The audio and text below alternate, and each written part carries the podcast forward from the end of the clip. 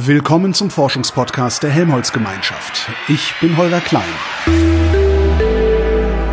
Resonator. Diesmal reden wir über Diabetes. Das ist das, was die Oma immer Zuckerkrankheit genannt hat. Und das ist ein Hinweis darauf, dass diese Krankheit irgendwas mit dem Zuckerstoffwechsel zu tun haben könnte.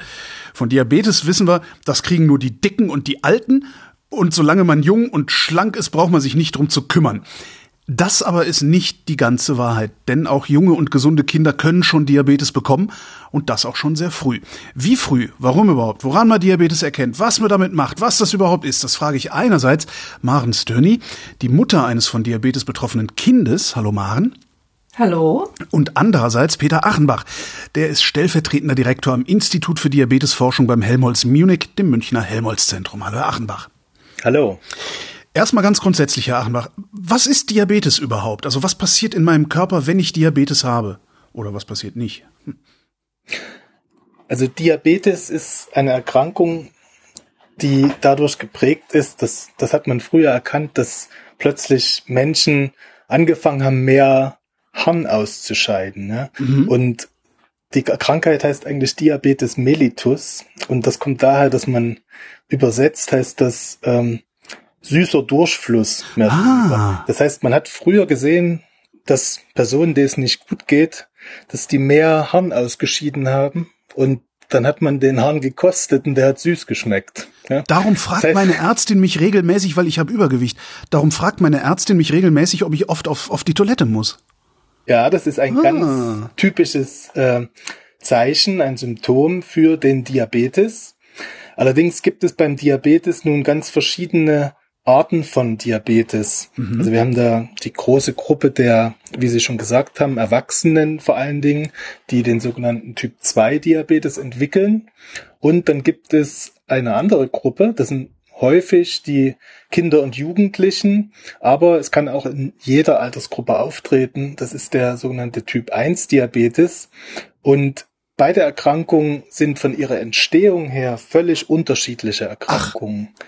Aber letztendlich das Symptom am Ende, dass der Zucker süß schmeckt, also ist das Urin, gleiche. Und der Zucker schmeckt deswegen, äh, der, der Urin schmeckt süß, genau.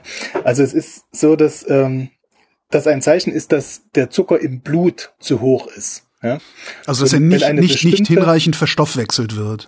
Genau. Okay. Also es ist so, dass der Zucker im Blut äh, krankhaft zu hoch ist und ab einer bestimmten Schwelle wird er dann über den Urin ausgesch äh, ausgeschieden. Aha. Und ähm, die Erkrankung, also der, der Zucker im Blut wird normalerweise sehr eng äh, kontrolliert vom Körper durch bestimmte Zellen.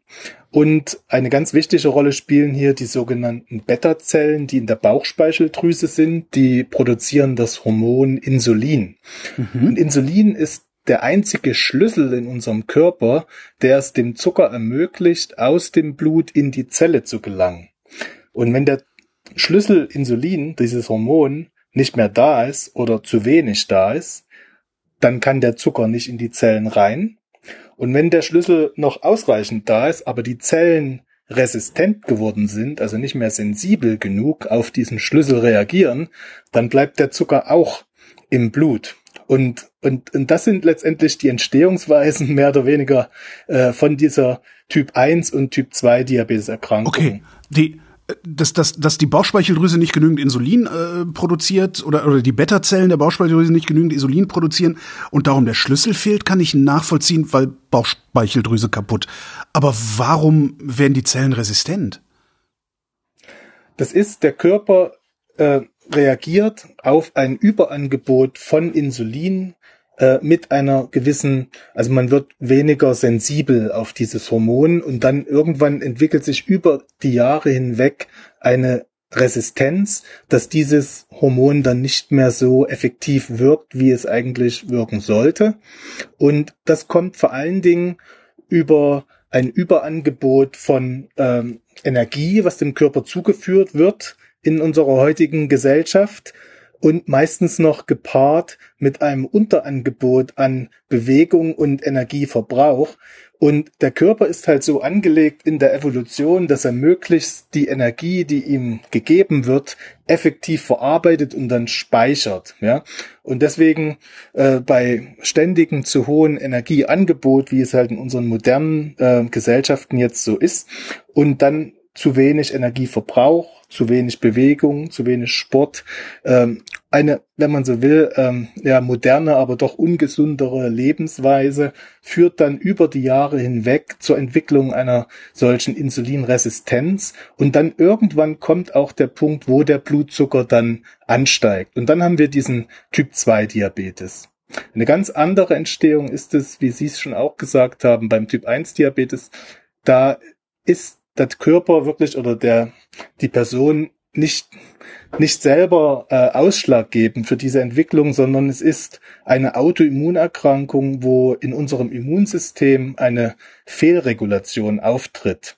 Und das eigene Immunsystem, was ja sonst immer gegen Bakterien und Viren reagiert, richtet sich hier gegen eigene Stoffe im Körper und diese befinden sich in diesen Beta-Zellen, die das Insulin produzieren. Und die Konsequenz ist, dass dann über einen kürzeren oder längeren Prozess diese Beta-Zellen angegriffen werden und zerstört werden. Und wenn dann eine bestimmte untere Grenze dieser Beta-Zellenmasse erreicht ist, dann reicht einfach das Insulin nicht mehr aus, um den Blutzucker in die Zellen zu, zu bekommen. Und dann treten die typischen Symptome auf. Blutzucker steigt an, man scheidet mehr äh, Urin aus, weil der Körper den Zucker loswerden will. Dadurch trocknet auch der Körper aus. Es kommt dann zu Austrocknungserscheinungen. Außerdem fehlen den Zellen äh, die Energie und letztendlich nimmt man dadurch äh, stark ab. Und außerdem hat man einen unheimlichen Durst, weil man ja so viel Harn ausscheidet und da will der Körper natürlich die Flüssigkeit äh, wieder reinbekommen. Und deswegen hat man einen fast unstillbaren Durst, viel Wasserausscheidung und äh, man fühlt sich schwach, weil man keine Energie mehr hat. Maren, ja. dein Kind hat Diabetes Typ 1, also die Autoimmunvariante und nicht die erworbene Variante. Äh, wie hast du das bemerkt? Warst ständig auf dem Klo? Also, wir haben das, da war sie sechs, da haben wir das bemerkt, dass sie sehr, sehr erschöpft war. Es war aber auch mitten im Sommer und es waren über 40 Grad. Also ich habe gedacht, naja, es ist fast kurz vor den Sommerferien, dass das Kind jetzt mal erschöpft ist, ist irgendwo auch so ein bisschen normal. Und bei den Temperaturen, also ich, ich konnte ja als dreifache Mutter, und das ist meine Jüngste, mir immer das irgendwie ableiten. Ne? Also sie war sehr, sehr erschöpft. Sie wollte noch nicht mal mehr ihren Lieblingssport machen. Sie wollte nicht mehr mit dem Fahrrad fahren. Sie wollte sich eigentlich gar nicht mehr bewegen. Und ähm, das war das eine Zeichen und der große Durst war bei ihr auch da, dass sie sehr, sehr viel Durst hatte, aber bei über 40 Grad habe ich mir da auch nicht so wirklich Sorgen gemacht. Ähm, wir sind noch an dem, ich weiß noch, an dem Wochenende, bevor das losging, sind wir noch in die Berge gefahren, weil wir es alle nicht mehr ausgehalten haben. Also es war vom Wetter her jetzt nicht so, dass das ungewöhnlich war. Und sie hatte allerdings auch wirklich für ihr Verhältnis sehr viel abgenommen. Sie wog sowieso nur mit ihren sechs Jahren so, ich weiß nicht, 16, 18 Kilo und hatte vier Kilo, glaube ich, abgenommen. Das heißt, sie war wirklich sehr, sehr dünn geworden, hatte aber auch das in ihrem Leben schon immer mal hinter sich. Ich weiß noch, die, die Kinderärztin ganz am Anfang wollte meine Tochter schon mal einen Tropf legen, weil sie nicht genug trank. Und ich habe dann immer gesagt, die hat ihren Rhythmus. Die äh, futtert sich dann was an, dann wächst sie und dann hat sie wieder nicht mehr so den Bedarf. Also ich kannte das immer schon, dass das so rauf und runter geht. Hatte schon gedacht, Mensch, diesmal ist aber heftig. Nun war aber auch ähm, in, der, in der französischen Familie ging gerade pfeifrisches Drüsenfieber rum und habe ich gedacht, Mensch, das hattest du noch nicht. Wahrscheinlich ist das die Resterklärung von dem, was du dir nicht erklären kannst. Und ich habe es natürlich auch auf den Kindergarten geschoben, dass ich gedacht habe, Mensch, jetzt fängt diese Sommergrippe schon wieder an. Also ich konnte es mir von überall erklären und habe mir insofern keine Dank Gedanken in Richtung Diabetes gemacht, zumal ich auch damals davon ausgegangen war, dass der Typ 1 eine Erbkrankheit ist, von der wir gar nicht betroffen sein können, weil es überhaupt niemanden in unserem Umfeld gibt, also in der Familie, der oder die Diabetes Typ 1 hat. Es ist also keine Erbkrankheit, Herr Achenbach?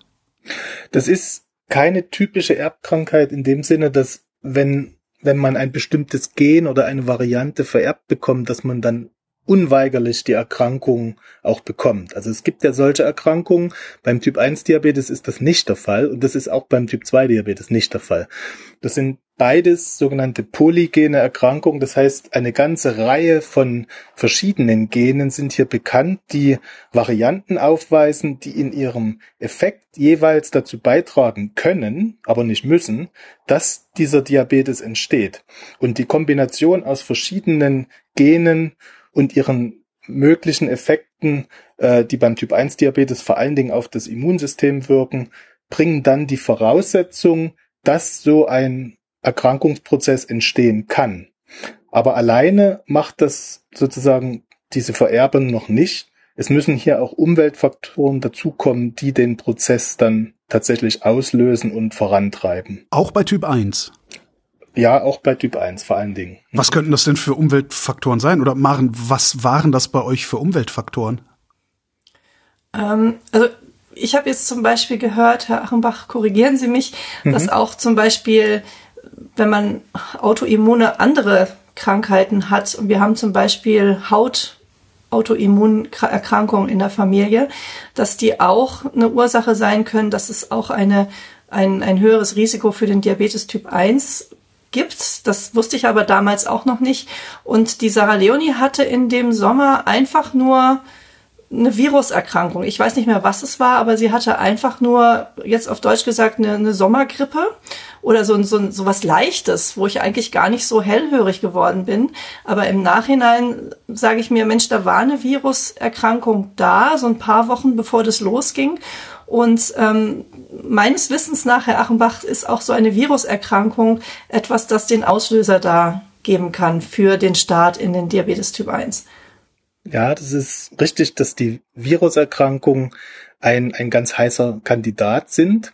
Es ist allerdings ein bisschen komplexer noch. Es ist häufig so, dass man jetzt in der Klinik oder auch von Ihnen jetzt zum Beispiel hört, ja, kurz vorher war so eine Viruserkrankung oder eine Infektion oder auch einfach eine andere Stresssituation und danach ist dann sozusagen der Diabetes entdeckt worden. Und das ist meistens nicht die Initialzündung. Ja? Also dieser Autoimmunprozess, der geht in den allermeisten Fällen über Monate bis Jahre. Und so eine akute Situation, dass man eine Infektionserkrankung hat oder auch anderen Stress, kann dazu führen, dass der Körper in dem Moment einfach mehr Insulin benötigt.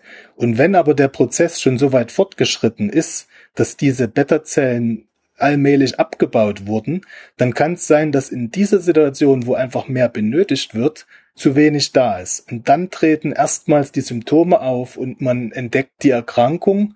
Und dann ist aber der Schluss nicht ganz korrekt, dass man sagt, diese Erkrankung hat den Diabetes ausgelöst. Auf der anderen Seite ist es aber trotzdem so, dass es bestimmte Viren gibt, die tatsächlich in der Lage sind, die Beta-Zellen direkt zu infizieren. Und das passiert aber allerdings höchstwahrscheinlich schon in einem ganz frühen Lebensalter. Also vor allen Dingen wahrscheinlich schon im ersten Lebensjahr. Und wenn das so früh passiert, da gibt es jetzt wirklich gute Daten, die zeigen, dass wenn solche Kinder im ersten Lebensjahr häufiger bestimmte, vor allen Dingen Atemwegsinfektionen hatten mit Viren, und noch zusätzlich so eine genetische Voraussetzung mitbringen, dass sie so einen Prozess der Autoimmunität entwickeln können. Also wenn das beides zusammenkommt in so einem frühen Lebensalter, dann könnte das eine Ursache sein, dass der Autoimmunprozess tatsächlich gestartet wird. Kann man das testen? Also sich das Genom angucken und dann impfen oder so? Also man kann das testen in Bezug auf äh, eine Einschätzung des Risikos oder der Wahrscheinlichkeit, der Voraussetzung, dass sich so ein Autoimmunprozess entwickelt. Und diese Tests, die wurden auch schon über die letzten Jahre, Jahrzehnte gemacht. Man hat da sehr viel dazugelernt. Insofern, dass die Technik sich natürlich weiterentwickelt hat und man hat in den letzten Jahren eine Vielzahl von zusätzlichen Genvarianten identifizieren können, die man heute zusammenfassen kann in sogenannten genetischen Risikoscores. Und diese Scores haben jetzt eben noch eine Verbesserung in der Einschätzung der Wahrscheinlichkeit gebracht. Und es gibt tatsächlich groß angelegte Initiativen in Europa, aber auch in den USA, äh, wo man jetzt schon nach Geburt tatsächlich das Risiko der Entstehung von Typ 1 Diabetes untersucht. Und in, in Europa, da ist Deutschland auch mit federführend hier am Helmholtz-Zentrum in München. Wir koordinieren das. Da gibt es noch Zentren in Hannover und Dresden, die in Deutschland da auch mitmachen, aber auch in Schweden, Polen, Belgien und Großbritannien hat sich so ein Verbund gegründet, der heißt GPAT, die globale Plattform zur äh, Prävention des Autoimmundiabetes nennt sich das.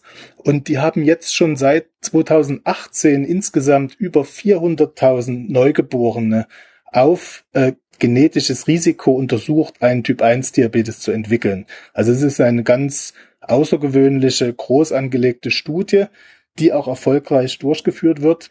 Und die Familien und die wenigen Kinder, die es dann am Ende betrifft mit so einem erhöhten Risiko, äh, werden geschult von den Zentren, werden aufgeklärt und dann aber auch in sogenannte Präventionsstudien eingeladen, wo man versucht, schon mit Behandlung im ganz frühen Stadium des Risikos äh, das Auftreten der Autoimmunerkrankung zu verhindern. Wie würde man das denn verhindern? Also was hätte Maren rechtzeitig machen können, wenn sie es gewusst hätte? Oder hast du es gewusst? Ich habe es nicht gewusst, nein. Und ich bin auch, obwohl ich 2015 nach Bayern gezogen bin, meine Tochter da zwei Jahre alt war, bin ich nicht aufmerksam gemacht worden auf die Möglichkeiten, die es hier bezüglich Früh Früherkennung in Bayern eigentlich zu dem Zeitpunkt gegeben hat. Ähm, das ist, wir sind durchgerutscht. Das ist eine bayerische Spezialität? Also ist noch nicht mal bundesweit, dass sowas möglich ist? Ja, es ist, es ist, wir schauen, also unsere, die Früherkennung des Typ 1 Diabetes ähm, haben wir an verschiedenen Zeitpunkten führen wir die durch. Und zwar ist es, wie gesagt, nach Geburt schon dieses genetische Risiko, wo ein Großteil der Kinder, die so ein Risiko aufweisen, die Erkrankung dennoch nicht entwickelt, weil die Umweltfaktoren offensichtlich nicht im Zusammenspiel dazu führen. Aber die Wahrscheinlichkeit, dass sich so etwas entwickelt, ist bei diesen Kindern mit erhöhtem Risiko doch schon deutlich höher als in der Normalbevölkerung. Und dann gibt es aber auch noch ein anderes äh, Früherkennungsscreening, wo wir zu einem Zeitpunkt schauen, wo dieser Autoimmunprozess sich schon entwickelt hat. Und da ist sozusagen ein, ein ganz großer qualitativer Schritt gemacht worden, weil da ist tatsächlich die Autoimmunerkrankung im Körper schon präsent. Und wir sind heute in der Lage, mit ganz wenig, ein paar Tropfen Blut, können wir sogenannte Autoantikörper im Blut nachweisen. Und die zeigen uns, welche Intensität dieser Autoimmunprozess hat. Und wenn da eine bestimmte Grenze überschritten ist, dann wissen wir, dass das schon gleichbedeutend ist mit einem Frühstadium der Erkrankung Typ 1 Diabetes. Die hat dann noch nicht diese typischen Symptome mit Durst und hohem Wasserlassen, weil der Blutzucker immer noch normal ist am Anfang. Später wird er dann schon etwas unnormaler. Da sprechen wir von einer sogenannten Dysglykämie. Also da ist schon nicht mehr alles normal.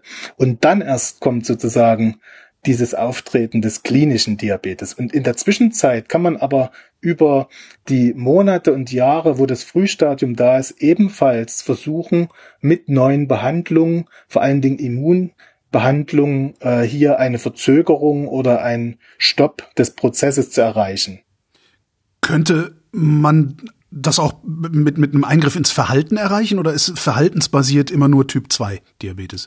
Es ist bei der Autoimmunerkrankung mit Verhalten allein nicht getan, leider. Ja. Es ist aber trotzdem so, dass ein paar Umweltfaktoren schon auch äh, positive Auswirkungen haben könnten. Das muss man immer so ein bisschen im Konjunktiv sagen, weil es für jede Aussage immer eine große Studie braucht, die das dann auch sicher zeigt. Aber was äh, sehr plausibel erscheint und was auch in Studien gezeigt werden konnte durch so Assoziationen, die gezeigt wurden, ja, also ist, dass eine gesunde Ernährung zum Beispiel und ein gesundes Normalverhalten äh, ist, ist schon auch präventiv. Ja? Wenn, wenn jetzt ein Kind zum Beispiel so einen Autoimmunprozess äh, schon in sich hat und die Zellen schon äh, mehr oder weniger zerstört werden, angegriffen werden, dann ist äh, eine Vermeidung von Stress für diese Zellen äh, sehr positiv und hat sicherlich einen verzögernden Effekt. Das heißt, wenn man wenn man jetzt äh, sich ordentlich ernährt, nicht zu zuckerreich und nicht übergewichtig ist, dann haben diese Beta-Zellen weniger Stress und deswegen kann man davon ausgehen, dass der Prozess auf jeden Fall länger dauern wird, bis er zur klinischen Erkrankung führt. Jetzt hat Marens Tochter die klinische Erkrankung längst ausgebildet. Ähm, Maren, mhm. wie sieht denn bei euch jetzt ein gesundes Normalverhalten aus? Also Zunächst mal ist mir wichtig, dass die Sarah Leonie alles machen darf und auch alles machen kann wie andere. Mhm. Es gibt ja auch Hochleistungssportler mit Typ 1 Diabetes, also diese, diese Mehr, dass man mit Diabetes Typ 1 heutzutage etwas nicht machen darf, die ist zum Glück überschrieben durch einfach Erfolgs Erlebnisse und Erfolgsgeschichten von sehr erfolgreichen Menschen in jeglicher Richtung und jeglichen, in jeglichem Genre mit Typ 1 Diabetes. Das heißt, mir ist es auch wichtig, dass die Sarah Leonie erstmal überall mit hin darf und ich sicherstelle, dass sie ein nach außen hin ganz normales Kinderleben führen darf. Und Inklusive Cola und so? also Cola ist sowieso nicht so mein Fall. theoretisch ich meinte, auch inklusive, ja, also theoretisch auch inklusive Cola und natürlich gibt's auch mal so einen Softdrink bei irgendeinem Geburtstag, aber da bin ich jetzt der, die falsche für diese Softdrink-Thematik, weil ich das sowieso ablehne. Ähm, aber theoretisch auch inklusive Süßigkeiten und inklusive Popcorn zum Film und natürlich, aber das sage ich jetzt nicht nur der Sarah Leonie als Typ 1 Diabeteskind, sondern auch meinen, meinen großen Kindern, meinen großen Töchtern, es ist, gesunde Ernährung ist ja für uns alle wichtig. Also mir tut, meinem Körper tut es ja auch gut, wenn ich Vollkornbrot esse und nicht das Weißbrot. Und so bekommen wir vielleicht durch die Transparenz, die wir durch den Sensor haben, der an Sarah Leonis Arm angebracht ist und der uns die, die, den Gewebezucker quasi 24-7 zeigt, bekommen wir viel transparenter mit, was Ernährung auslösen kann. Also was macht das Nutella-Brot? Was macht der Apfel? Was macht der Salat? Was macht ähm, die Pizza? Das können wir alles sehen, weil wir ihren Gewebezucker tracken jeden Tag. Und das gibt uns natürlich dann auch wieder wunderbare Einsichten für unsere eigene Ernährung, die ich nie gehabt hätte, wenn Sarah Leonie keinen Typ 1 Diabetes entwickelt hätte. Ist das denn derart verallgemeinerbar? Wenn der Sensor deiner Tochter sagt, oh, Alarm, äh, ist dann notwendigerweise auch direkt bei dir Alarm, wenn du das gleiche Essen zu dir nimmst? Weil du hast ja, dein, dein Immunsystem sieht ja ganz anders aus als ihrs. Ja, aber zumindest reagiert auch mein System auf schnelle Kohlenhydrate ähm, wesentlich heftiger als auf langsame, auch wenn es natürlich nicht so hohe Ausschläge gibt und das mein, mein System das schneller wieder einfangen kann. Aber ich sag mal so, dass der Körper erstmal mit diesem ich nenne den jetzt mal ungesunden Zucker, also Süßigkeiten und Co., ähm, erstmal geflutet wird. Das ist ja bei uns allen gleich. Nur interessiert es uns in der Regel nicht, weil wir ja kein Problem mit dem Insulin haben und deshalb auch nicht mal diese Transparenz hervorrufen. Aber wenn man es sich mal anguckt, ähm, ich habe jetzt mal so einen Sensor auch mal Probe getragen. Also auch mein gesundes System hat da durchaus Ausschläge. Und ähm, ich habe auch eine gewisse Müdigkeit gespürt, wenn ich ähm, jetzt mal extra übertrieben habe, um einfach mal zu schauen, was passiert bei dem Sensor. Das ist ja das Tolle an, an dem Körper. Das ist ja das beste System, das und Zucker an sich ist ja auch nicht schlecht. Ich meine, es ist ja auch Energie, was, was der Körper auch benötigt, ja. Es ist alles, sagen wir mal, das Maß ist immer entscheidend, ja. Und, und, und da ist halt in Richtung Typ 2 das Maß über lange Zeit überschritten, ja, dass der Zucker dann, äh, dass der Körper dann nicht mehr klarkommt mit diesem Übermaß an Energie und Kohlenhydraten, Zucker. Aber ansonsten, wenn ein, ein Zuckerausschlag ist im Blut, der dann perfekt reguliert wird vom Körper, so soll es sein. Und das schadet dem Körper auch nicht. Es ist halt beim Diabetes, egal welche Form, das A und O, dass der Zucker möglichst gut reguliert werden kann äh, in normalen Bereichen, weil über, über längere Zeit ein zu hoher Zucker schadet den Gefäßen. Ja? Und das passiert jetzt nicht äh, sofort, sondern das braucht schon eine ganze Weile, bis da die Schädigungen auftreten. Aber diese Schädigungen führen dann halt zu Folgeerkrankungen über die Jahre, Jahrzehnte. Und das ist halt äh, ein, ein Problem bei beiden Formen des Diabetes. Deswegen ist es auch entscheidend, jetzt in Bezug auf Typ 1 Diabetes, dass man jede erhaltene Restfunktion des Körpers, die mithelfen kann bei der Insulintherapie, die am Ende beim Typ 1 Diabetes unvermeidbar ist heute. Ist das das berühmte Aber Spritzen? Das ist das berühmte Spritzen. Da hat sich natürlich auch sehr viel getan.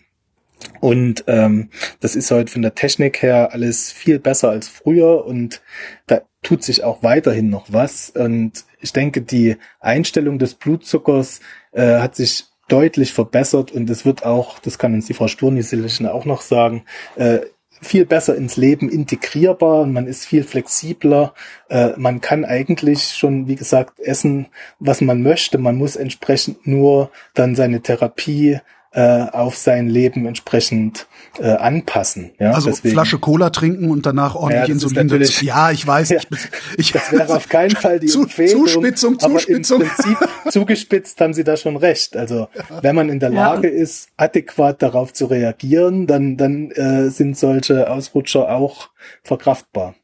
Und worauf ich eben auch hinaus wollte, ist, weil diese Eingangsfrage gleich Richtung Cola ging. Also die Sarah Leonie darf natürlich erstmal per se alles, aber da wir natürlich auch im normalen Leben schauen, dass wir uns vernünftig ernähren, sage ich jetzt einfach mal, und ordentlich bewegen, gilt das jetzt für sie genauso wie für uns anderen aus der Familie.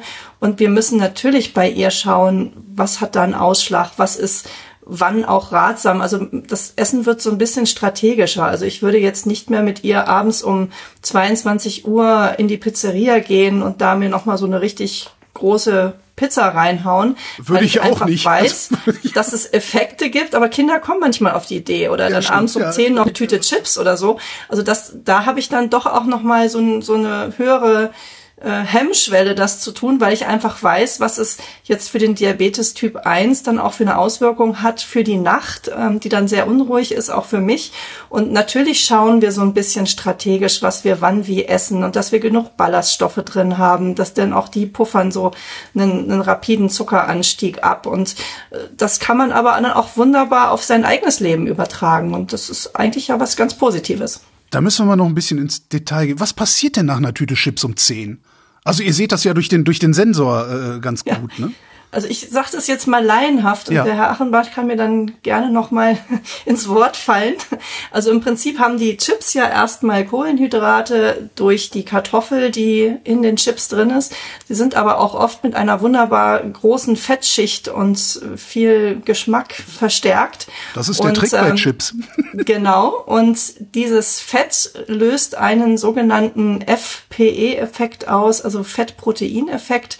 Dieses Fett wird im Prinzip später in Kohlenhydrat umgewandelt, so dass bei uns zumindest ein Effekt drei bis sieben Stunden nach ähm, dem Chipsessen kommt, dass plötzlich der Zucker hochgeht obwohl eigentlich die Chips ja schon lange verdaut sind. Selbiges hat man bei Pizza oder bei diesem ganzen McDonald's Food, sage ich mal so. Also immer wenn entweder viel Fett oder auch viel Proteine, also so eine Fleischparty beim Grillen kann auch mal dazu führen, zu sich genommen werden, dann hat man im Prinzip einen verzögerten, eine verzögerte Verstoffwechslung, eine verzögerte ähm, Bildung von Kohlenhydraten im Körper, die dann dazu führt, dass dieser Zucker also auch stundenlang später noch ansteigt und man sehr, sehr lange als Eltern dann auch nachts Spaß damit hat, den wieder runterzubekommen. Also ich habe Fett im Blut und das wird zeitversetzt erst äh, in, in Kohlenhydrate umgebaut. Fett in der Nahrung, also das Fett, in der, Fett in der Nahrung. Aber Herr Achenbach, bitte helfen ja, Sie mir. Ja, und in der Nahrung sind ja auch verschiedene Sorten von Zucker drin mit. Ja, also es gibt die schnell wirksamen Zucker, die man eben zum Teil auch beim Typ 1 Diabetes braucht, nämlich wenn man in einen sogenannten Unterzucker kommt, dann möchte man schnell wirksame Zucker geben, also Traubenzucker, ja, dass der sofort ins Blut geht und sofort letztendlich den Blutzuckerspiegel wieder ansteigen lässt. Unterzucker, aber, äh, Unterzucker mhm. heißt, ich habe zu viel Insulin im Blut, oder? Ja, genau. Also es ist so, dass eigentlich so ein Unterzucker, wenn man wenn man jetzt viel Sport gemacht hat als eine Person, die kein Diabetes hat, dann fühlt man sich ja auch so ein bisschen zittrig. Ja, genau. Merkt man dann schon, sagt ja, ah, jetzt muss ich was essen. Aber das ist alles noch vom Körper besser zu handeln, ja. Beim Typ 1 Diabetes, wenn man dann tatsächlich gespritzt hat und dann aber nicht mehr ausreichend äh, Energie zuführt, dann kann es sein, dass wirklich der Zucker durch das Insulinspritzen in die Zellen geht und plötzlich deutlich und schnell äh, im Blut zu wenig Zucker da ist. Und dann kann das äh, auch bis zum Notfall gehen und da muss man dann entsprechend schnell auch äh, Traubenzucker, schnell wirksame Zucker zuführen. Und die anderen Zucker sind eben diese verzögert äh, resorbierten und dann auch aufgenommenen ähm, ins Blut aufgenommenen äh, Zucker, die verzögert wirken und dann kommt es eben nicht zu so einem schnellen Anstieg, sondern einem verzögerten äh, Anstieg des Blutzuckers und da muss man dann entsprechend äh, auch mit der Insulintherapie über einen längeren Zeitraum dann entsprechend noch drauf reagieren. Aber und die Fette?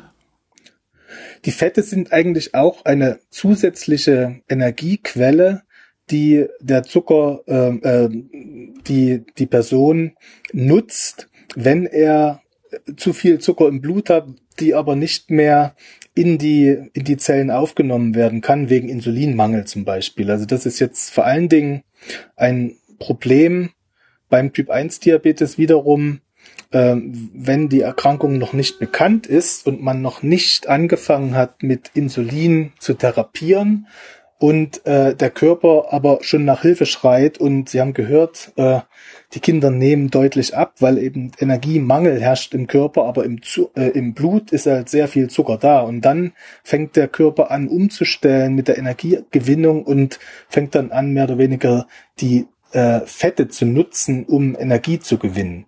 Und dadurch ähm, kommt es dann zu so einem Nebeneffekt, dass dann viele saure Bestandteile entstehen, die dann das Blut sauer machen. Und das ist ein sogenannte Ketoazidose. Und äh, wenn da letztendlich der pH-Wert des Blutes äh, sinkt, bis zu einem bestimmten Punkt, dann kann das auch wiederum zu einem medizinischen Notfall werden und ähm, dann muss schnell gehandelt werden diese Tüte Chips um 10, Maren, mhm. wann esst ihr die spätestens? Also, ich kaufe keine Chips mehr. Ja, Punkt. gut. Nein, nein, nein das, äh das, das, ich, die ist auch eher die, also die metaphorische Tüte Chips. Ja, ja. Ähm, also, äh, also bei uns ist es, bei uns ist es wirklich so, dass dieser Effekt sieben Stunden dauert ab Nahrungszunahme, also quasi Nahrungszusichtnahme. Ähm, also wenn wenn wir die Tüte Chips essen, dann habe ich sieben Stunden lang Spaß, den Blutzucker zu beobachten.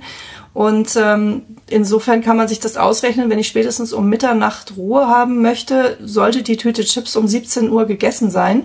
Und ich versuche also wirklich, also die Chips zu vermeiden und die Pizza auch eher als Mittagessen als das Abendbrot jetzt mal zu reichen, aber es geht natürlich nicht immer und dann weiß ich auch, was kommt.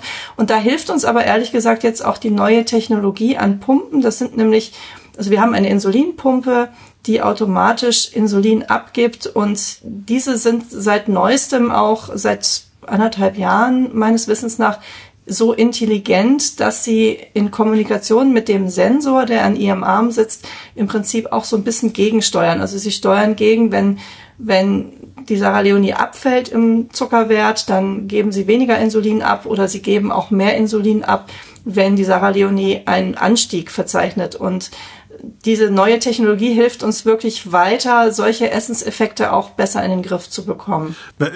Wie, muss ich mir so eine Pumpe vorstellen? Ist, so, ist das so ein Rucksack auf dem Rücken oder eher äh, was Kleines wie so ein Herzschrittmacher oder wie, wie sieht das aus? Wie? Also im Prinzip ist es wirklich, also unsere ist sehr klein, so ein bisschen sieht aus wie so ein Smart Device. Man könnte sie auch, wenn man jetzt nicht genau hinguckt, na, mit dem Handy kann man sie eigentlich nicht verwechseln. Also eigentlich eher wie so ein kleiner Walkman von früher aus unserer Generation, aber in Smart und in Schick. Und diese Pumpe ist entweder in ihrer Hosentasche oder an ihrem Gürtel, Gürtel oder mit einem Gurtband ähm, im Prinzip an ihr befestigt und führt mit dem Katheter in ihren Bauch rein, wo dann das Insulin automatisch ankommt, so dass man sie nicht bei jedem Essen und bei jeder Korrekturmaßnahme immer wieder mit einer Spritze dann spritzen muss. Na, im Grunde eine ausgelagerte Bauchspeicheldrüse, oder? Ja, so wird sie auch bezeichnet, Herr Achenbach, oder? Ja, also ganz weit entfernt, aber es ist schon so, dass letztendlich es, es notwendig ist halt dieses Insulin von außen zuzuführen und das geht in dem Fall jetzt in das Unterhautfettgewebe. Äh, ja, da sitzt sozusagen die Kanüle oder, oder der Schlauch, wo dann das Insulin abgegeben wird. Und da fängt es schon an, dass es eben nicht ganz die Bauchspeicheldrüse ist, weil die Bauchspeicheldrüse gibt das Insulin, wenn es gebraucht wird vom Körper, direkt ins Blut ab. Ja? Und soweit sind wir halt bei dem externen Insulingaben äh, hier nicht. Und, und deswegen muss man da auch immer reinberechnen, dass wenn ich das Insulin jetzt sozusagen ins Unterhautfettgewebe gebe, dann braucht das auch nochmal eine gewisse Weile, bis es dann im Blut wirken kann.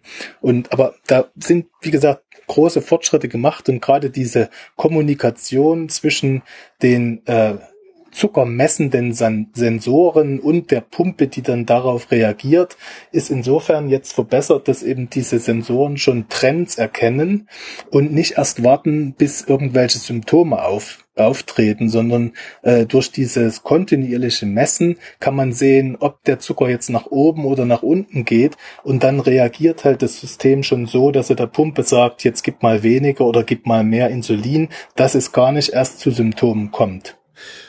Ist das eine äh, Standardtherapie? Also haben alle Diabetiker mittlerweile so ein Ding oder ist das immer noch was Besonderes? Das, also Pumpentherapie bei Kindern ist jetzt eigentlich schon das, was am häufigsten äh, gemacht wird. Ja, also von so her ist das schon ganz klar die Standardtherapie.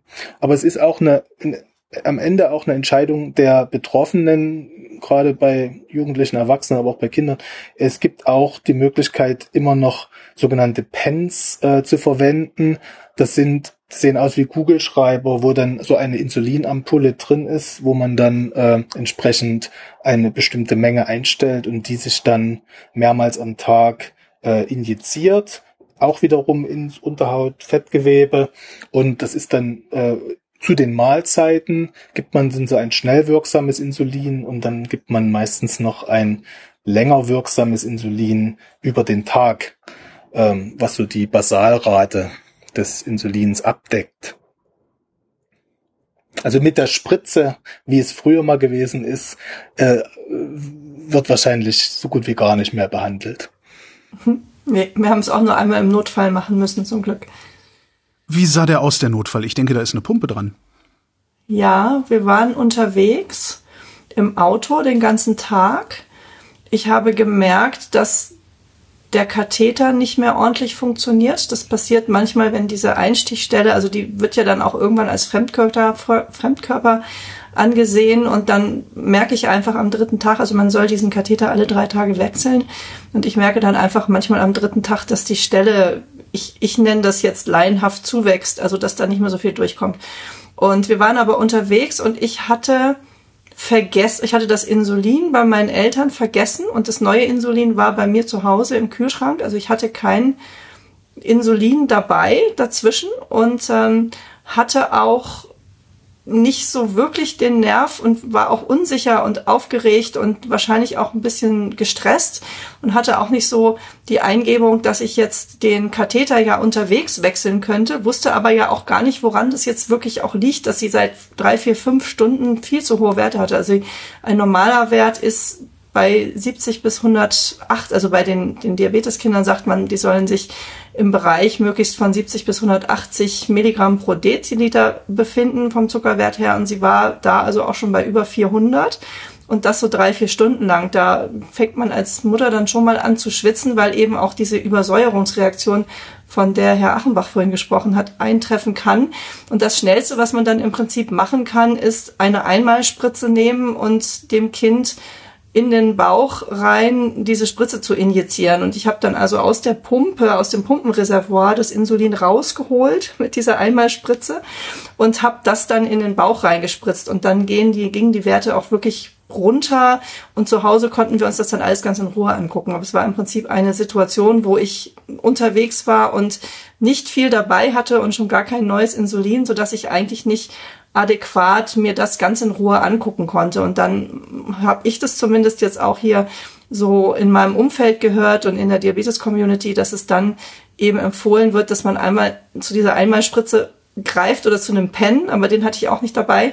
Ähm, und dann im Prinzip versucht einmal an diesem Pumpensystem vorbei ähm, sicherzustellen, dass auch Insulin im Körper ankommt. Ja. Und wenn es zu viel ist, gibt es einfach ein Zückerchen hinterher, um das irgendwie einigermaßen in der Balance zu halten? Oder Genau, also dann kann ich mir die Alarme von dem Sensor so setzen, mhm. dass ich frühzeitig informiert wäre, wenn sie dann abfällt, dass ich also nicht erst Bescheid bekomme, wenn sie schon im Unterzucker ist, sondern wenn sie auf dem Weg dahin ist und kann dann im Prinzip mit zum Beispiel Traubenzucker oder einem Saft relativ schnell gegenwirken da ist, also es gibt den Sensor. Der Sensor redet mit der Pumpe. Die Pumpe äh, pumpt Insulin dann in die, in, in, ins, ins Unterhautfettgewebe vom Bauch. Äh, eigentlich, eigentlich kann deine Tochter alles machen, was sie machen will und was andere Kinder auch machen. Machst du dir überhaupt noch irgendwelche Sorgen? Jeden Tag. Und ich mache auch jeden Tag Fehler. Okay. Im Diabetesmanagement. Also ich mache mir, also manchmal ganz, ganz ehrlich, jetzt mit dieser neuen Pumpe, mit dieser automatischen Technologie, also das nennt man AID, Technologie Automatic Insulin Dosage, also AID. Und mit der wache ich manchmal morgens auf und gucke nicht als erstes auf ihre Blutzuckerkurve. Das ist dann schon wirklich gut. Und dann merke ich so zehn Minuten später, ups, ich habe noch gar nicht geguckt. Also mit dieser AID-Technologie mache ich mir wesentlich weniger Sorgen als vorher, aber trotzdem hat man die Essenseffekte, die Bewegungseffekte, und es kann ständig was passieren, weil einfach der Körper ja diese Insulinregulation, über, hat ja gar keine Chance, das Zucker und den Zucker und das Insulin zu regulieren, weil einfach kein Insulin produziert werden kann. Und insofern hat man mit jeder Mahlzeit, mit jeder Bewegung, mit jeder Planänderung, ähm, denn hinter den Plänen im Alltag stecken immer diese Basalraten, die Herr Achenbach schon angesprochen hat, dass man so eine Grundversorgung hat. Und immer wenn man davon abweicht, also wenn ich zum Beispiel nicht Alltag habe, sondern ich fahre den ganzen Tag Auto, bewegt sich Sarah Leonie weniger, als wenn sie in der Schule rumspringen würde. Und auch dann hat man schon signifikante Abweichungen in diesen ähm, in den Zuckerwerten und hat im Prinzip eine 24-7 Dauerbeschäftigung, immer wieder zu schauen, ob es dem Kind gut geht, ob man was machen sollte, muss, kann, darf oder ob alles in Ordnung ist. Und dann wachsen die Kinder auch noch. Hormone haben auch einen Einfluss. Stress hat einen Einfluss. Ich sehe das ganz deutlich in ihrer Kurve. Wenn zum Beispiel der Schulhund bei ihr in der Klasse ist, dann ist das positiver Stress, dann freut sie sich, dann werden auch Hormone ausgeschüttet, die dazu führen, dass sie dann mal eben kurz über 300 äh, kommt in ihrem Zuckerwert, weil sie sich einfach gerade so freut. Selbiges mit Aufregung. Also es gibt so viele Einflussfaktoren, Krankheit, ähm, später für, für erwachsene Frauen die, die Menstruation. Ähm, und das alles hat einen Einfluss auf den Zuckerwert, dass es eigentlich auch nie langweilig werden kann. Wie groß darf die Abweichung von diesen Basalwerten denn eigentlich sein? In, so in Prozent vielleicht? Also Basalwerte sind, also die Basalrate ist im Prinzip diese Minimalversorgung. Ich nenne das immer so das Grundrauschen, ja. was über 24 Stunden ausgeschüttet wird an Insulin. Das hat jetzt aber nichts mit der, mit der normalen, wir nennen das Zeit im Zielbereich, also Time in Range, TIR wird es auch genannt im Englischen. Die Zeit im Zielbereich wird uns gesagt, sollte bei 70 Prozent liegen, also zwischen 70 und 180 Milligramm pro Deziliter. Ähm, da sollten sich die Kinder rein befinden und das ist, sage ich mal, mit der, mit der modernen Pumpentechnologie auch möglich. Wann es ein bisschen schwieriger wird, ist dann im Teenageralter, ähm, wo die Kinder dann einfach auch mal ein Jahr, zwei Jahre, drei Jahre lang keine Lust auf, auf Diabetes haben und alles Mögliche ignorieren. Da bin ich aber noch nicht. Oho. Und normalerweise ist aber, wie gesagt, dieser Zielbereich mit diesen 70 Prozent ist machbar, aber auch nicht ohne Anstrengung. Mhm. Was passiert denn, wenn Teenager äh, zwei, drei Jahre keinen Bock haben und alles ignorieren, Herr Achenbach? Was wird dann der Schaden größer oder ist halt einfach nur mal ein paar Jahre doof? Wie gesagt, ich habe es am Anfang schon gesagt, ähm, jeder Blutzucker, der über einen längeren Zeitraum zu hoch ist, schadet den Gefäßen. Ja? Und da ist tatsächlich auch die Dauer und auch die Höhe des Blutzuckers sicherlich entscheidend. Von so her, auch was Frau Sturni gerade gesagt hat, also diese neuen ähm, Techniken haben natürlich auch die Gefahr, dass man ständig sieht, was da passiert mit dem Zucker. Ja, man sieht jeden Ausschlag und das kann auch beunruhigen zusätzlich und verunsichern.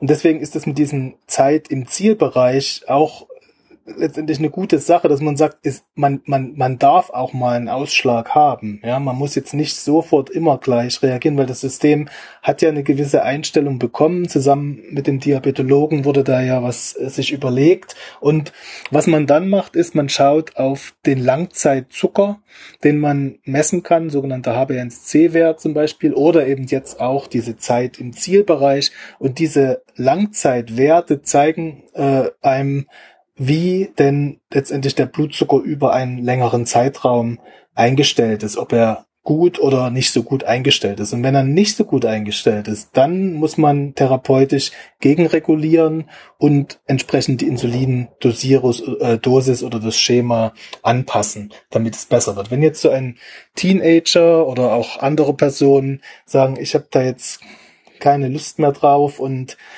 die, die Werte entwickeln sich zum Schlechten und das über einen langen Zeitraum, dann muss man konsequenterweise auch äh, informieren darüber, dass jetzt die Wahrscheinlichkeit, dass es zu solchen Schädigungen der Gefäße kommt, äh, entsprechend höher ist und wahrscheinlich eher auftritt, als wenn man eine bessere Einstellung oder möglichst optimale Einstellung des Blutzuckers hat. Das wird auch dann in den meisten Fällen nicht sofort passieren, aber äh, Frau Sturni kann es bestätigen sicherlich auch, äh, es, es gehört eigentlich dazu zum Beispiel, dass ähm, ein, ein Person mit Typ 1 Diabetes auch regelmäßig mal zum Augenarzt geht und sich den Augenhintergrund anschauen lässt. Und das ist sozusagen unser Fenster in den Körper, wie es denn den kleinen Gefäßen geht. Ja, da sieht man im Augenhintergrund, kann man die Gefäße beurteilen und was man da sieht, kann man auch auf den Rest des Körpers übertragen. Es geht mit den kleinen Gefäßen los, die so am, an, an, an den Zähnen zum Beispiel oder auch in den Organen, die ganz kleinen Gefäße, die geschädigt werden und dann erste äh, Probleme dann verursachen. Und dann später äh, zunehmend dann kommen auch die größeren Gefäße mit in, ähm, also werden auch betroffen. Und das hat dann eine, eine Reihe von Konsequenzen dann, die aber später erst auftreten, können, aber auch nicht müssen. Und das A und O ist tatsächlich eine möglichst gute Einstellung über einen langen Zeitraum. Hm. Angenommen, die Einstellung ist durchgehend optimal, äh, mhm. kann ich kann ich als Diabetiker dann genauso 90 Jahre alt werden wie alle anderen auch? Also wenn die Einstellung optimal ist, dann dann hat man den äh, Diabetes in dem Fall so gut behandelt, dass er einfach keine äh, Krankheitskonsequenzen hat. Dann ist dann ist vom, von Seiten des Diabetes her, wenn er optimal eingestellt ist, tatsächlich äh, keine, keine Beeinflussung äh, der Lebenserwartung anzunehmen. Allerdings ist das halt, muss man so sagen, schwierig. Es wird immer besser, weil die Technik immer besser wird, aber es ist tatsächlich so, gerade beim Typ 1 Diabetes, es beginnt halt sehr früh im Leben und man hat dann auch noch viele Jahre vor sich. Beim Typ 2 Diabetes kommen die Probleme ebenfalls, aber da geht's meistens erst später los. Dann hat man schon sozusagen weniger Jahre im Voraus. Und außerdem ist es hier auch noch so, dass eben die Ursachen andere sind, dass da am Anfang sogar noch meistens genug Insulin oder sogar zu viel Insulin da ist und man hier über Lebensstiländerungen einiges machen kann. Wenn beim Typ 1 Diabetes tatsächlich die Erkrankung klinisch wird und die Symptome auftreten, ist das ein Zeichen, dass einfach zu wenig Insulin da ist. Man muss es dann von außen zugeben und das ist halt sozusagen das optimale Zugeben im richtigen Moment über den Rest des Lebens ist halt das, was die Herausforderung ist. Herr Achenbach, habe ich das richtig im Kopf? Mhm. Ich habe im Kopf, wenn man eine ganz, ganz, ganz schlechte Einstellung hat, versus eine tolle Einstellung, dass man mit 15 Lebensjahren spielt? Na, es ist tatsächlich, es gibt, es gibt ähm, eine aktuelle Studie, die das mal angeschaut hat und da wurde tatsächlich äh, gezeigt, dass wenn man vor allen Dingen, wenn man das im jungen Kindesalter bekommen hat, die Erkrankung, und dann die Einstellung halt nicht optimal ist, dass da bis zu 16 Jahre weniger Lebenserwartung gesehen wurde mhm. im Vergleich zu Personen, die kein äh, Typ mhm. 1 Diabetes hatten. Deshalb, also ich sage ich immer so, auch meinen Müttern, die ich so ein bisschen hier auf ähm, Social Media, Instagram und so betreue, sage ich auch immer und auch mir selbst, und so habe ich es auch in, in meinem Buch geschrieben, dass im Prinzip jedes Mal, wenn ich nachts rausgehe, was einstelle, wenn ich sie anrufe, wenn sie bei einer Freundin ist, wenn ich in der Schule interagiere, jedes Mal schenke ich ihr vielleicht ein paar Minuten Lebensqualität und die summieren sich. Und das ist mein Ansporn, das auch zu tun und auch mit vollem Herzen und vollem Engagement zu tun, weil ich weiß, jedes Mal schenke ich ihr ein bisschen, ein, ein paar Lebensmomente, die später sich dann irgendwann mal auszahlen werden. Äh, was man auch sagen muss, solche Studien, es ist, es gibt Unterschiede, ja, es gibt Unterschiede zwischen Ländern, zwischen Gesundheitssystem, muss man auch sagen. Dann ist es auch so, äh, Studien, die heute publiziert werden und ausgewertet werden, basieren auf Einstellungen, die in den letzten Jahrzehnten zum Teil gemacht worden sind. Also es hat immer so ein bisschen Nachhang und man kann sicherlich davon ausgehen, dass mit äh, den neuen Techniken und Methoden der Behandlung hier schon eine Verbesserung sicherlich zu sehen sein wird in Studien, die dann demnächst in den nächsten Jahren veröffentlicht äh, werden. Und die andere Sache ist, äh, was Sie jetzt berichtet haben, ich, ich denke, die neuen Methoden sollten aber auch mit den Effekt haben, dass man irgendwann auch wieder gelassener wird. Ja, wenn man sieht, ich habe alles im Griff und meine Tochter oder mein Sohn macht Sport oder macht dies und das in der Schule und die Situationen sind eine Herausforderung, aber wir haben jetzt gelernt und wir sind der Herausforderung jetzt gewachsen und der Langzeit-Blutzuckerwert oder die Time in Range ist in Ordnung, ja, soweit. Also entspricht den Zielen, die mit dem Diabetologen zusammen äh, beschlossen worden sind, ja. Und, und wenn man, wenn man diese Erfahrung macht, ja, dann kann man auch Sicherheit gewinnen und, und irgendwann will man sicherlich nicht, dass man jede Nacht aufsteht und, und nur in Panik lebt oder so. Also das ist keinesfalls das Ziel. Also diese neuen verbesserten Methoden sollten auch dazu führen, dass man auch eine an Sicherheit gewinnt und sieht, naja, wir haben das doch eigentlich alles ganz gut im Griff. Ja? Und nur wenn das nicht der Fall ist, dann muss man sozusagen aktiv sein und zum Arzt gehen und das besser einstellen lassen. Also das kann ich auch wirklich bestätigen. Wir haben mit einer Pumpe angefangen, die nicht intelligent war. Ich nenne das immer intelligente Pumpe oder nicht intelligente Pumpe. Also unsere erste Pumpe, wir hatten eine Pumpe, das war toll, aber sie war halt nicht intelligent. Und seitdem wir dieses intelligente System jetzt nutzen, seit knapp zwei Jahren, ist, sind unsere Nächte um ein Vielfaches besser geworden. Also ich sage immer vorher 90 Prozent unterwegs nachts, jetzt 90 Prozent Ruhe. Also dass deutlich was passiert in der Kommunikation mit der Schule ist deutlich was passiert. Also vorher, ich weiß nicht, sieben bis zehn Mal am Tag, dass wir also per WhatsApp oder Nachrichten oder Telefon uns ausgetauscht haben. Und jetzt glaube ich, also wenn es hochkommt, einmal alle zwei Wochen, dass ich da reingehen muss, weil es nicht geht. Und Sport auch wesentlich entspannter. Die Sarah Leonie am Nachmittag bei ihren Freundinnen, weil ich einfach eben auch weiß, dass diese Technologie, Technologie mitdenkt und das ist genauso wie Herr Achenbach das sagt, es ist eine deutliche Entspannung im Leben und auch natürlich dadurch auch die Möglichkeit, sich wieder mehr auch um sich selbst zu kümmern, um andere Dinge zu kümmern, um das Leben wieder mehr zuzulassen, was nicht so richtig funktioniert, wenn man chronisch übermüdet ist. Und insofern bin ich sehr, sehr dankbar, dass es die Technologie jetzt gibt, dass sie verfügbar ist und dass sie so langsam zur Standardtechnologie für Kinder mit Typ 1 Diabetes wird.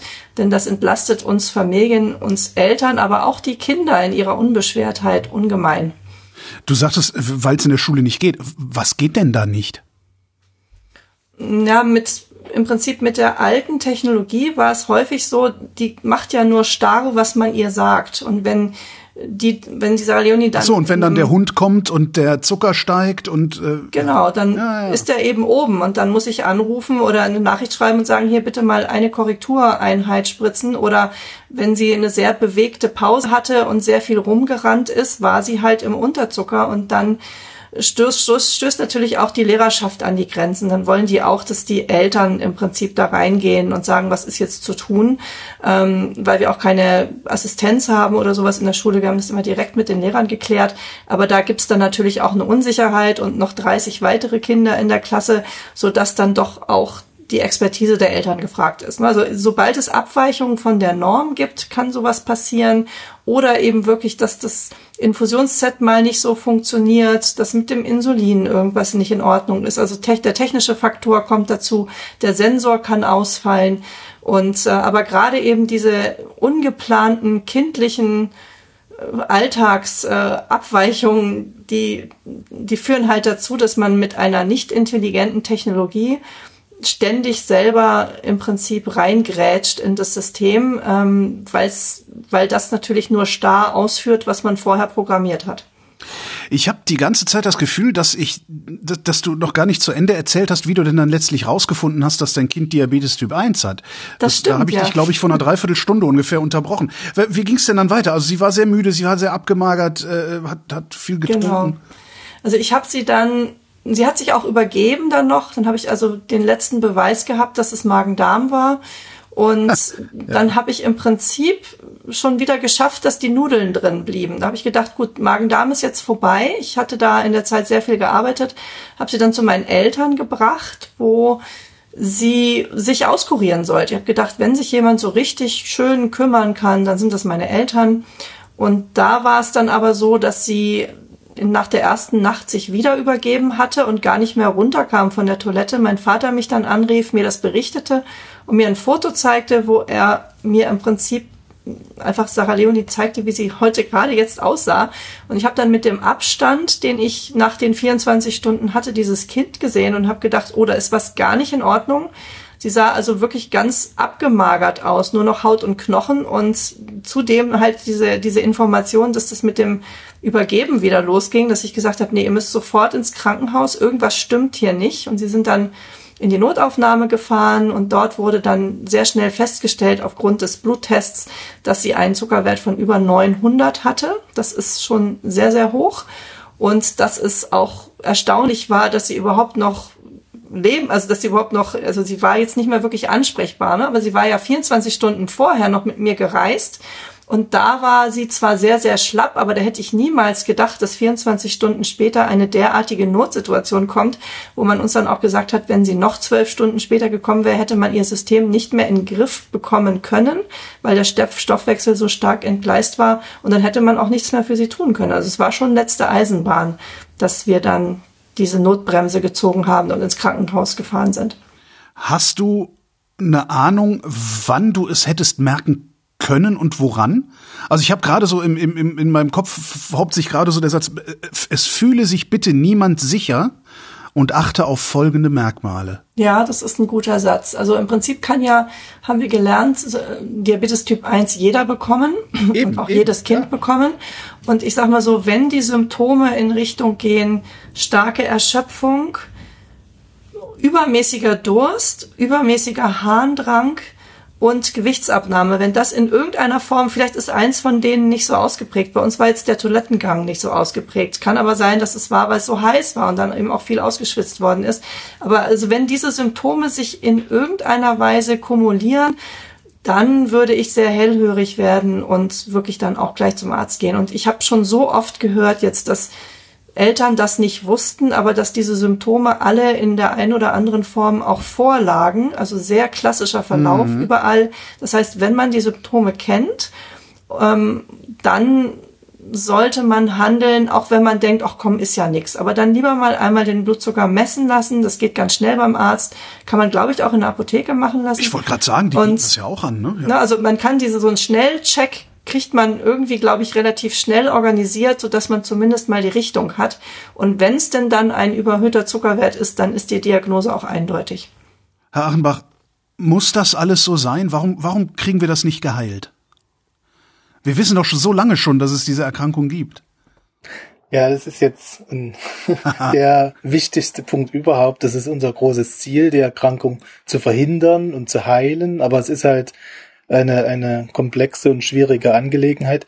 Also, um es mal aufzugliedern. Eine Heilung beim Typ 1 Diabetes würde einerseits äh, bedeuten, dass man die Zellen, die das Insulin nicht mehr produzieren, die müsste man dem Körper irgendwie zurückgeben. Ja? Also eine Art Zelltherapie ist dann notwendig mit Zellen, die wieder neu Insulin produzieren. Zugleich müsste man aber das Immunsystem wiederum davon abhalten, die neuen Zellen zu zerstören, ja, weil die Autoimmunität ist ja immer noch da. Und deswegen ist ein Ansatz, den wir im Vorfeld des Auftretens der klinischen Erkrankung äh, versuchen in klinischen Studien, dass wir halt eine Art Immuntherapie machen, eine Modulation der Immunreaktion, dass man versucht, diesen Autoimmunprozess äh, zu regulieren, indem man das Immunsystem tolerant macht gegenüber den Zielen, die normalerweise beim Typ 1 Diabetes angegriffen werden. Und da sind wir leider noch nicht an dem Punkt, wo wir die perfekte Behandlung schon haben, aber es gibt äh, eine, eine Vielzahl von Studien über die letzten Jahre, einige weniger erfolgreich, manche haben Erfolge gezeigt. Und es gab jetzt vor kurzem äh, tatsächlich eine eine Studie, die einen großen Erfolg gezeigt hat. Und zwar war das äh, eine Behandlung, die tatsächlich äh, das Auftreten der klinischen Erkrankungen um bis zu drei Jahre verzögern konnte im Durchschnitt bei den Studienteilnehmern. Und das hieß also sozusagen durchschnittlich bis zu drei Jahre die Insulintherapie und das Auftreten der Symptome zu verhindern. Und das ist mit einer Therapie äh, gemacht worden, die 14 Tage gedauert hat. Also das waren 14 Tage, jeden Tag eine Infusion mit einem Medikament. Das ist ein sogenannter Anti-CD3-Antikörper, also ein Immuntherapeutikum. Und das hatte dann diesen Effekt auf die Entstehung der klinischen Erkrankung Typ 1 Diabetes, weil es eben das Immunsystem eingebremst hat, sozusagen in der Zerstörung. Aber additiv Und wirkt das nicht, ne? Also für vier Wochen kriege ich jetzt nicht sechs Jahre im Schnitt. Es ist so, dass einige von den Teilnehmern, das waren ja durchschnittliche Werte, also auch bis zu sechs Jahren tatsächlich diesen Verzögerungseffekt auch gezeigt haben. Und äh, die Untersuchungen und Beobachtungen laufen auch weiter. Und es wird sicherlich bei einigen sogar vielleicht noch einen längeren Effekt haben, aber bei anderen war der Zeitraum auch wieder kürzer. Das Wichtige ist, dass es erstmals gezeigt werden konnte, dass schon vor dem Auftreten des klinischen Typ 1 Diabetes mit allen seinen Symptomen und der notwendigen Insulintherapie eben im Vorfeld es möglich war, mit einer neuen Behandlung diesen Prozess zumindest zu verzögern. Das Ziel ist natürlich, ihn ganz zu stoppen. Und es ist auch das erste Medikament, was jetzt in der Welt zugelassen wurde zur Immuntherapie im Frühstadium des Typ 1 Diabetes. Allerdings ist diese Zulassung im November letzten Jahres bisher nur in den USA erfolgt. Ich glaube, der Antrag ist hier auch in Europa gestellt worden und die Hoffnung ist schon groß, dass es möglichst bald dann auch hier in Europa zugelassen werden kann. Das ist das erste Medikament. Wir hoffen natürlich auch, dass noch weitere dazukommen. Und, aber es ist zumindest ein großer Erfolg und setzt neue Hoffnung hier in eine Behandlung, neue Behandlung beim Typ 1 Diabetes im Frühstadium.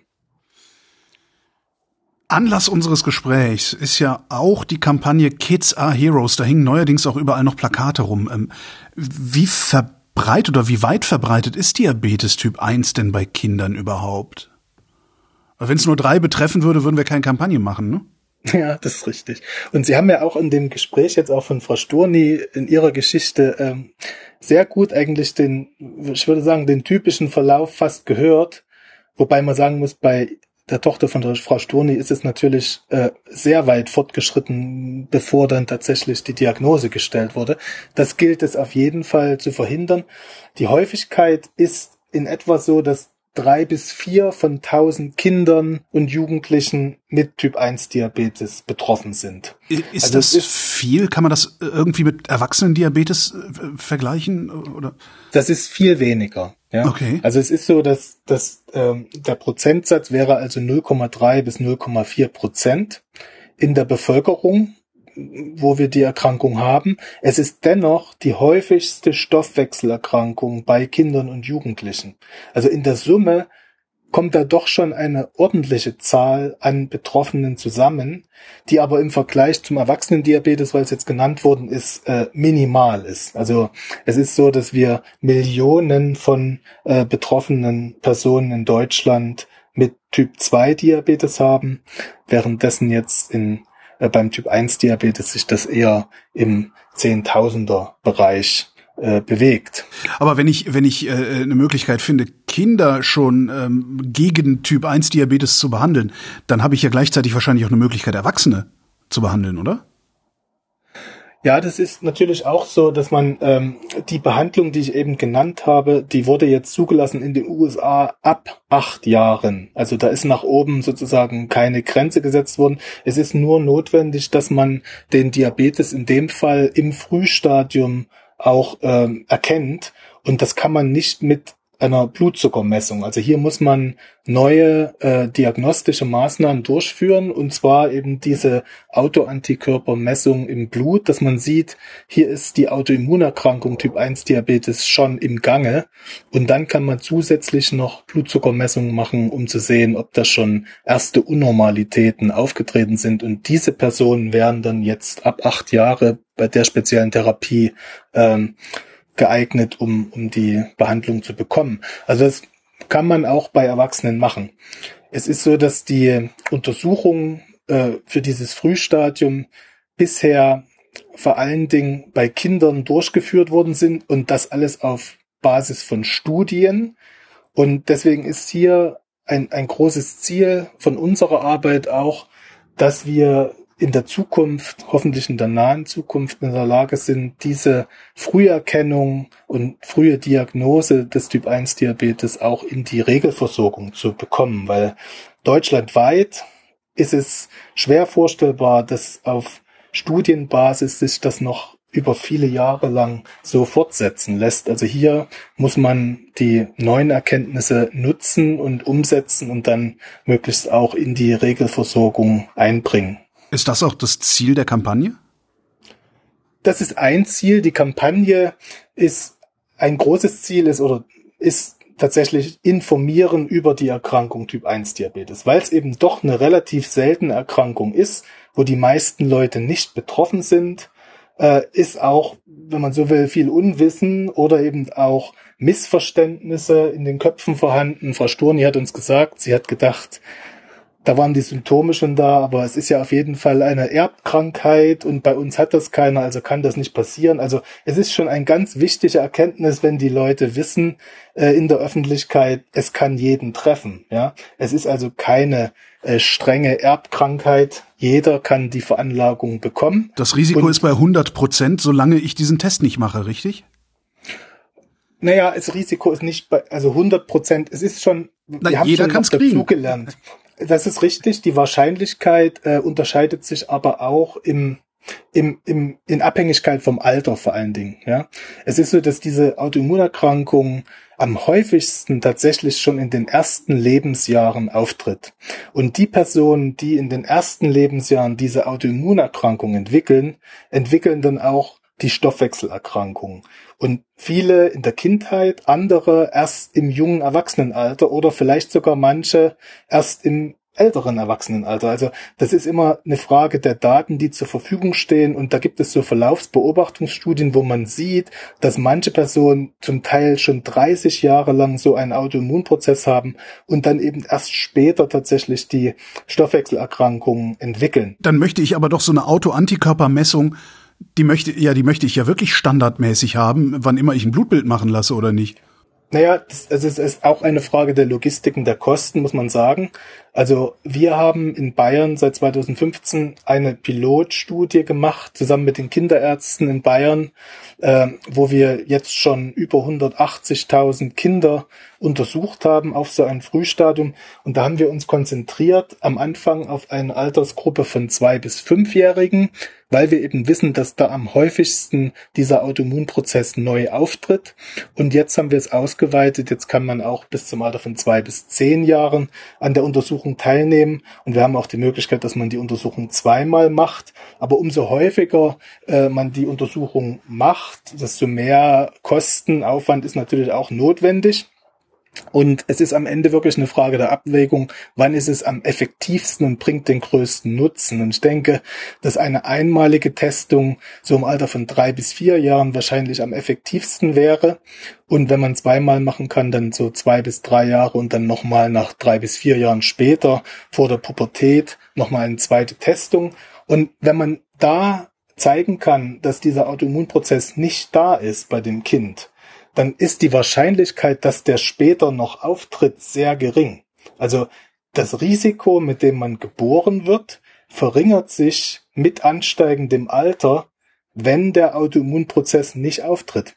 Das heißt also, wenn man selbst so eine Säuglingsuntersuchung macht und man stellt ein hohes Risiko fest, wenn man dieses Kind dann nach drei Jahren wieder untersucht und dann vielleicht nochmal nach drei Jahren und es hat sich kein Autoimmunprozess entwickelt, dann ist das Risiko in diesen Jahren so deutlich gesunken, dass man sagen kann, im jungen Erwachsenenalter hat das Kind wahrscheinlich so eine Wahrscheinlichkeit wie alle anderen in der Bevölkerung.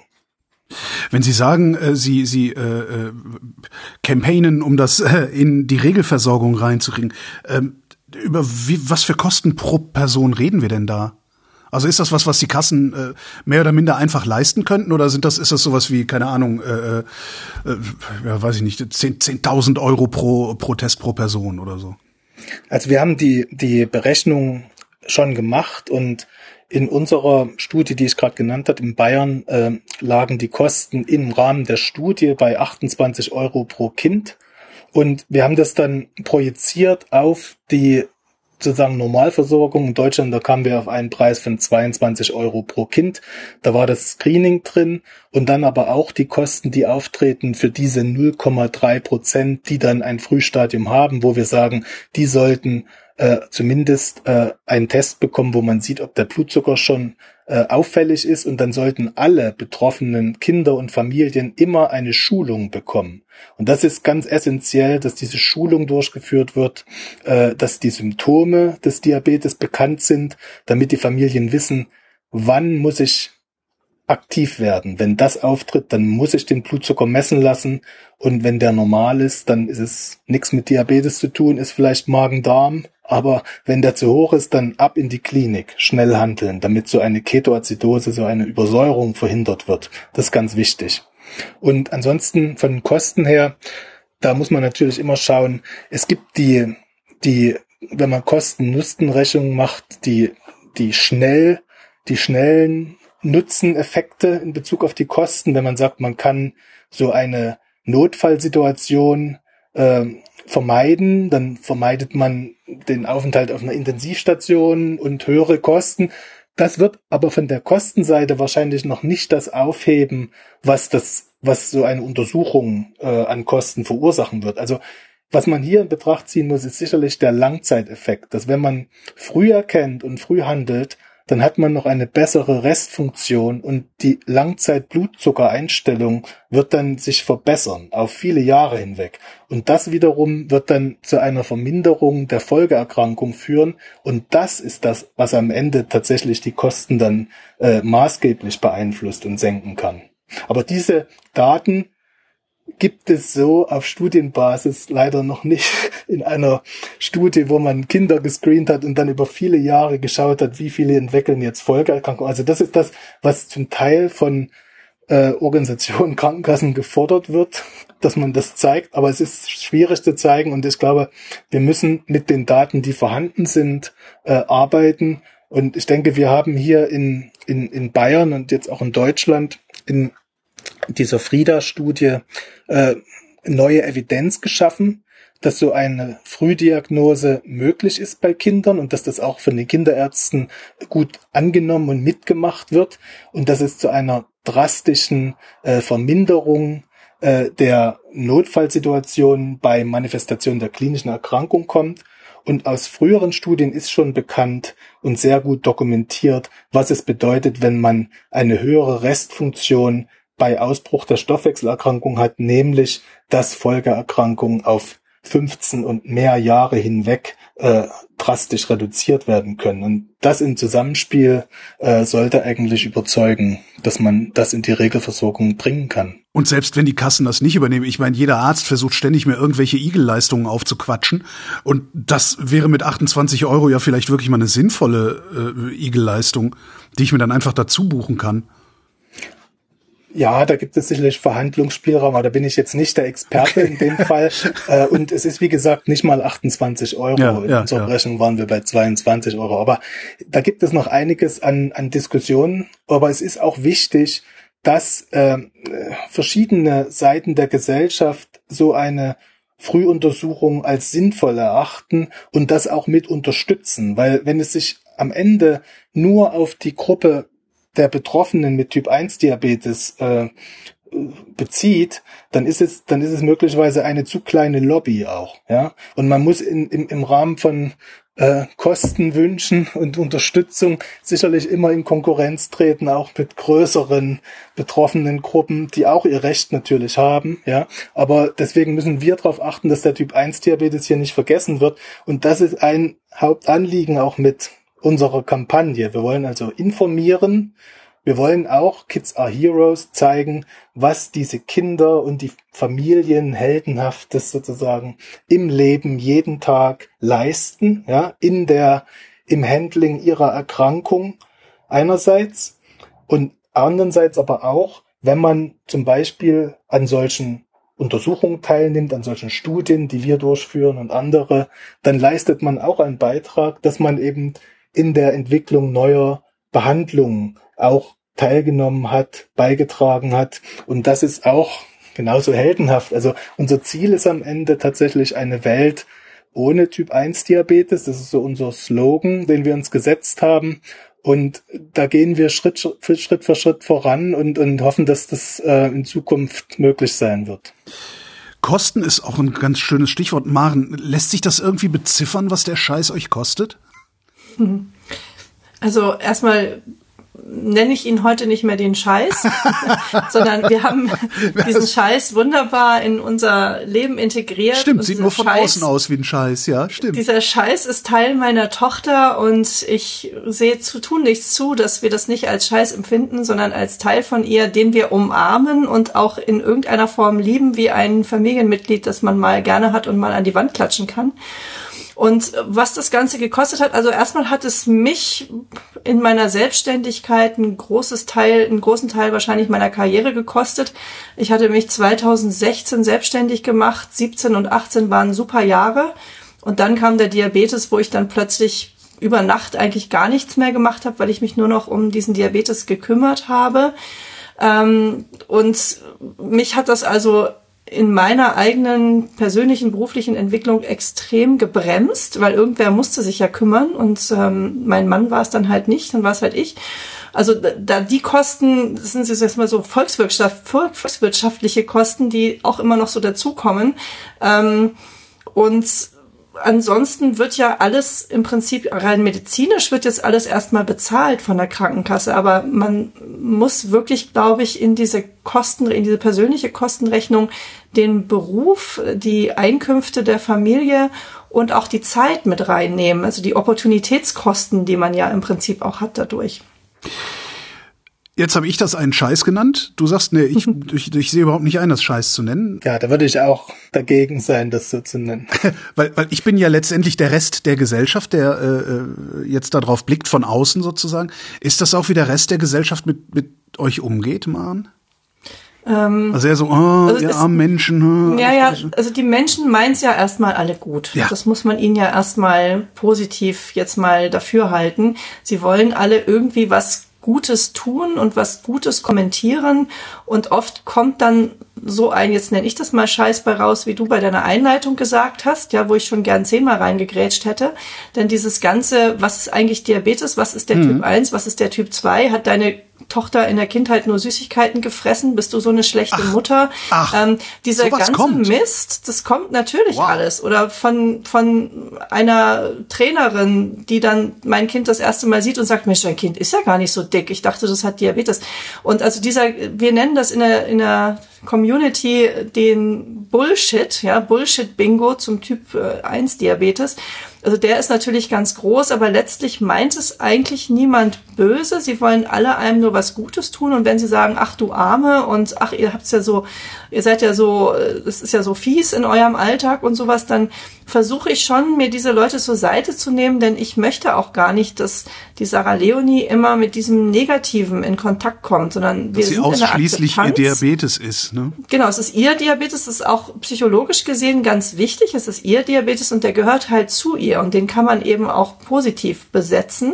Ähm, man muss nur erstmal natürlich grundsätzlich umdenken in seinem Leben. Aber ähm, ich sag mal, diese ganzen Missverständnisse und Vorurteile gibt es natürlich, weil die Aufklärung zum Thema Diabetes noch nicht so gut ist in der Bevölkerung. Dadurch, dass einfach wirklich die große Mehrheit den Typ 2 hat, kennt man immer irgendwen, der Typ 2 hat, aber man kennt halt vielleicht doch nicht so viele, die den Typ 1 haben. Und da ist natürlich so eine Kampagne auch Gold wert, dass man einfach die Awareness für den Typ 1 Diabetes nochmal äh, erhöhen kann in der Bevölkerung. Absolut. Und auch die Unsicherheit führt auch sicherlich zu Ängsten, dass man was falsch macht. Also ich denke jetzt so an Kinderbetreuung, Lehrer, Kindergarten und so, wo man dann sagt, dann lasse ich lieber ganz die Hände weg und das Kind kann dann halt nicht mit zur Klassenfahrt fahren oder genau. hm. irgendwas anderes. Also das ist jetzt so Erfahrungen, die wir von Familien auch mitgeteilt bekommen. Also es, es liegt auf der Hand, dass hier äh, Aufklärung betrieben werden muss, damit am Ende zum Teil die Benachteiligung von betroffenen Familien hier verringert werden kann und ähm, Missverständnisse geklärt über die Erkrankung. Ja, zum Beispiel wie mein Missverständnis, äh, Diabetiker dürfen auf gar keinen Fall Cola trinken. Genau. Ja. ja sowas, sowas setzt sich halt fest. Ja. Genau, sowas. Oder dein Kind darf ja den Kuchen jetzt gar nicht essen, den es heute in der Klasse ja, gibt. Ja. Ne, sowas ist, kommt dann auch dazu. Und es ist schon ich sag mal, die Sorgen sind alle irgendwo berechtigt, die kommen aus einer Unsicherheit. Und es gibt zum Glück, also zumindest in meinem Umfeld, dann aber auch die, die Personen, die sich belehren lassen im Positiven, wo man dann halt sagt, hey, Diabetes ist zwar schon ein Akt jeden Tag, aber es ist selten akut lebensgefährlich. Dass es nun wirklich zu einer akut lebensgefährlichen Unterzuckerung kommt, das ist doch zum Glück sehr selten, weil man eben auch durch die Transparenz und durch die Technik, die wir heute haben, das schon relativ gut steuern kann. Und diese Unsicherheit ist aber halt so groß, dass immer noch nachhaltig viele Kinder auch betroffen sind, was jetzt so Kita, ähm, Kindergarten und Grundschule angeht, weil dort oft die Verantwortung schulseitig oder ja auch ähm, einrichtungsseitig nicht übernommen werden will und die Eltern dann im Prinzip dastehen ohne Assistenz und selber in die Kita und in die Schule fahren müssen, um sich dort um das Kind zu kümmern, was dann natürlich wieder der Berufstätigkeit nicht gut tut. Und da sind wir auch noch nicht so weit, dass wir bundesweit eine einheitliche Regelung hätten, wie mit diesen Fällen zu verfahren ist und das halt überall anders gehandhabt wird und pro Krankenkasse anders gehandhabt wird. Das heißt, es wäre schon wünschenswert, genauso wie die Regelversorgung oder die Regeluntersuchung, sage ich mal so, wo wir ja auch dann mit aufgefallen, auffällig geworden wären, wäre es genauso sinnvoll, eine einheitliche deutschlandweite Regelung zum Thema Kita, Kindergartenassistenz und Grundschulassistenz auch zu haben. Zumal, wenn ich diese Sendung, die wir hier gerade aufnehmen, richtig verstanden habe, dass ja auch überhaupt kein Problem ist, mit so einem Kind umzugehen. Also das heißt überhaupt keins, aber, aber nicht so groß ein Problem ist, wie ich mir einbilde, dass es eins ist. Also man genau. kann es auf jeden Fall lernen und die ja. neue, neueste Technik äh, hilft auch sehr viel weiter, das im Team auch wuppen, wuppen zu können. Ich nehme also aus dieser Sendung mit, es fühle sich niemand sicher, aber es hab auch niemand Angst vor Diabetes. Ähm, also es fühle sich niemand sicher im Sinne von, es kann jeden betreffen. Es kann jeden treffen. Genau, es kann theoretisch jeden treffen. Wenn man es denn dann verstanden hat, und für mich ist Diabetes Typ 1 immer noch eine sehr komplexe Erkrankung aufgrund dieser vielen Stellfaktoren, die den Blutzucker auch verändern im Körper. Ähm, aber wenn man es einmal verstanden hat, zusammen mit der heutigen Technik und genau eben auch dieser intelligenten Technik, kann man es gut in den Griff bekommen. Dann ist es einfach nur noch eine verdammte chronische Erkrankung. Ja, wenn du jetzt das nur weglässt, also das äh, macht dann wieder so ein bisschen klein, dass wir doch auch wirklich uns intensiv damit beschäftigen, trotzdem jeden Tag. Also die Technik macht jetzt nicht alles alleine, aber es ist eine eine chronische Erkrankung, es ist ein Lebensbegleiter, sage ich mal so, den man sich aber schon ganz gut ins Team holen kann mit den heutigen Mitteln. Es ist eine gut behandelbare chronische Erkrankung. Mhm. Die Behandlung hat sich immer mehr verbessert und wird sich auch weiter noch verbessern. Allerdings ist es dennoch bisher zumindest nicht so optimal, wie das der Körper selber kann. Und dadurch, dass man halt von Beginn der Erkrankung den Rest des Lebens damit verbringt, äh, ist es halt eine lange Zeit, wo die Behandlung stattfinden muss. Peter Achenbach und Maren Stöni, vielen Dank. Ja, vielen Dank. Ja, vielen Dank.